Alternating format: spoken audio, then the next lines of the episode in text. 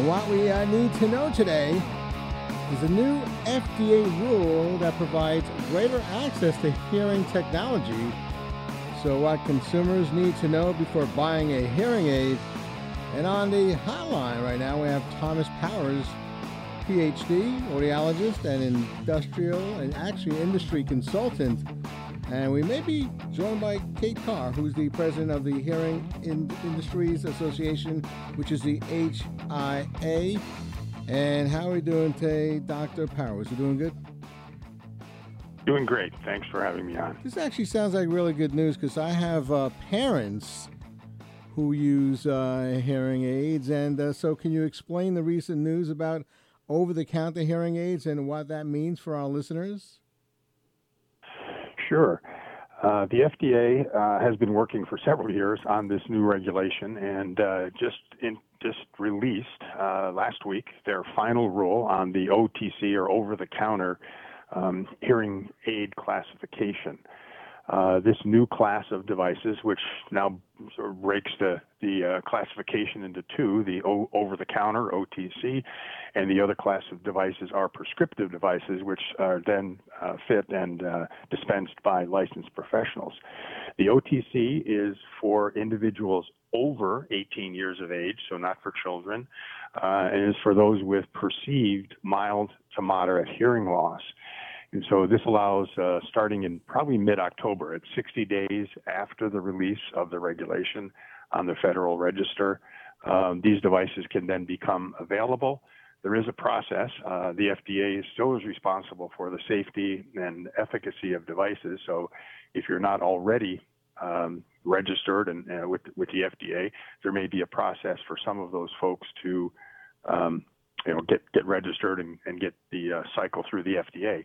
But we expect that those devices uh, will start uh, seeing up uh, online and in some bricks and mortar stores by mid-October. Okay. And, uh, well, how is important and what is the role of the uh, hearing professional and why is it important to get evaluated by one if you are experiencing some hearing loss? And, and actually, some people don't even, they don't even know they're experiencing hearing loss until they start saying to their relatives, What'd you say? so, how important is that? Absolutely, yeah. It's very important because you know while you know hearing is certainly one of our five senses, um, mm-hmm. all of those feed in into our brain, and so really this is about not just sort of say fixing your ears, but really treating your hearing loss and all of the other uh, things that come along with it for general health. Um, untreated hearing loss tends to lead to uh, social isolation. As mm-hmm. you said, you're starting to repeat things, and then you say, Well, I'm not going to go to that dinner because I can't hear everybody. Uh, it also has an increased risk of cognitive decline because, uh, again, you're not interacting and your brain isn't getting input. Um, and, and, so there, there's also heart related issues potentially because you're not out uh, seeing your friends and going for that walk each day. So it isn't just about fixing your hearing, it's about really uh, doing things for your overall general health. And what's important about seeing a professional is that you need to know exactly what your hearing loss is. While the rule says perceived, a mild to moderate loss, most people aren't able to uh, know exactly what their hearing loss is themselves unless they actually get a test. So, yeah. starting off there is a great thing. Uh, you know, it could be something as simple as a buildup of earwax, mm-hmm. or you could have a, a, medical condition that needs to be treated by a, an ear, nose, and throat physician. If none of those exist, then uh, they can counsel you based on your hearing loss. Uh, whether an OTC device is, is appropriate for you, or whether you maybe have more severe loss or unique hearing loss that you might need a prescription or prescriptive device. Gotcha. Now, now, how long since we're talking about these hearing tests? How long does one typically take? Uh, most times, you, you, the hearing test, you know, can be done in as little, little as 30 minutes or so. Uh, mm-hmm. It might take a little bit longer to get, you know, when you walk into the appointment, et cetera. But it's it's it's a pretty simple process. Most of us had those done, you know, years ago when we were in grade school. We went to the nurse and raised our hand, and you know, maybe that's the last time a lot of us had a hearing test. If we're, if for me, of course, I'm an audiologist, so I get them all the time. But you know, if uh, if you haven't had, if you haven't had a hearing test, uh, it's pretty simple. We put on a do a little history. We put on a set of earphones. We do some beeps. You listen to those, mm-hmm. so we can get a pattern of your hearing loss or a graph. Yeah. And then we have you listen to to speech sounds both in quiet and noise, so we know how well you do in those environments because background noise is usually one of the one of the triggers, if you will, that you notice you're really having difficulty. You usually might do okay with mild loss in quiet places, but restaurants, meetings, you know, noisy places, uh, usually that's that's where people struggle, uh, or just turning the TV up too loud so it, it blows everybody out of the room. Right, exactly. So, all right, so easy uh, access uh, to hearing aid sounds. It sounds like a positive step. Uh, so, what are the benefits? Are there any? Are there any risks to to this actually? Yeah, I think Kate may have joined us, so maybe she's oh, able to okay. talk about those. Kate, are you there? Yes. Oh, okay. I am. I've been listening. I've been listening into this wonderful interview, Tommy. Thank you for having us. Yes. The um, benefits are you can buy them online, an OTC product. You can buy it online. You can go into a store. You're not required to have an appointment to set up with a um, hearing health professional, hearing care professional. So that that is the the benefit that was intended by eliminating the cost of the professional. You have a lower cost associated with the device. Um, the risks are, uh, and and Dr. Powers has mentioned this that you may not know if your your perception of your hearing loss is actually indeed what your hearing loss is. So you may be spending money on a device that isn't going to work well for you. Um, you may need some assistance.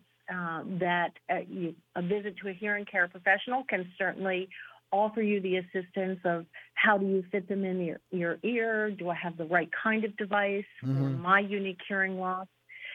You know, there's another risk, and that's the risk of not doing anything. Right. And hearing loss is associated with depression, isolation, um, more falls, and cognitive decline. Yeah.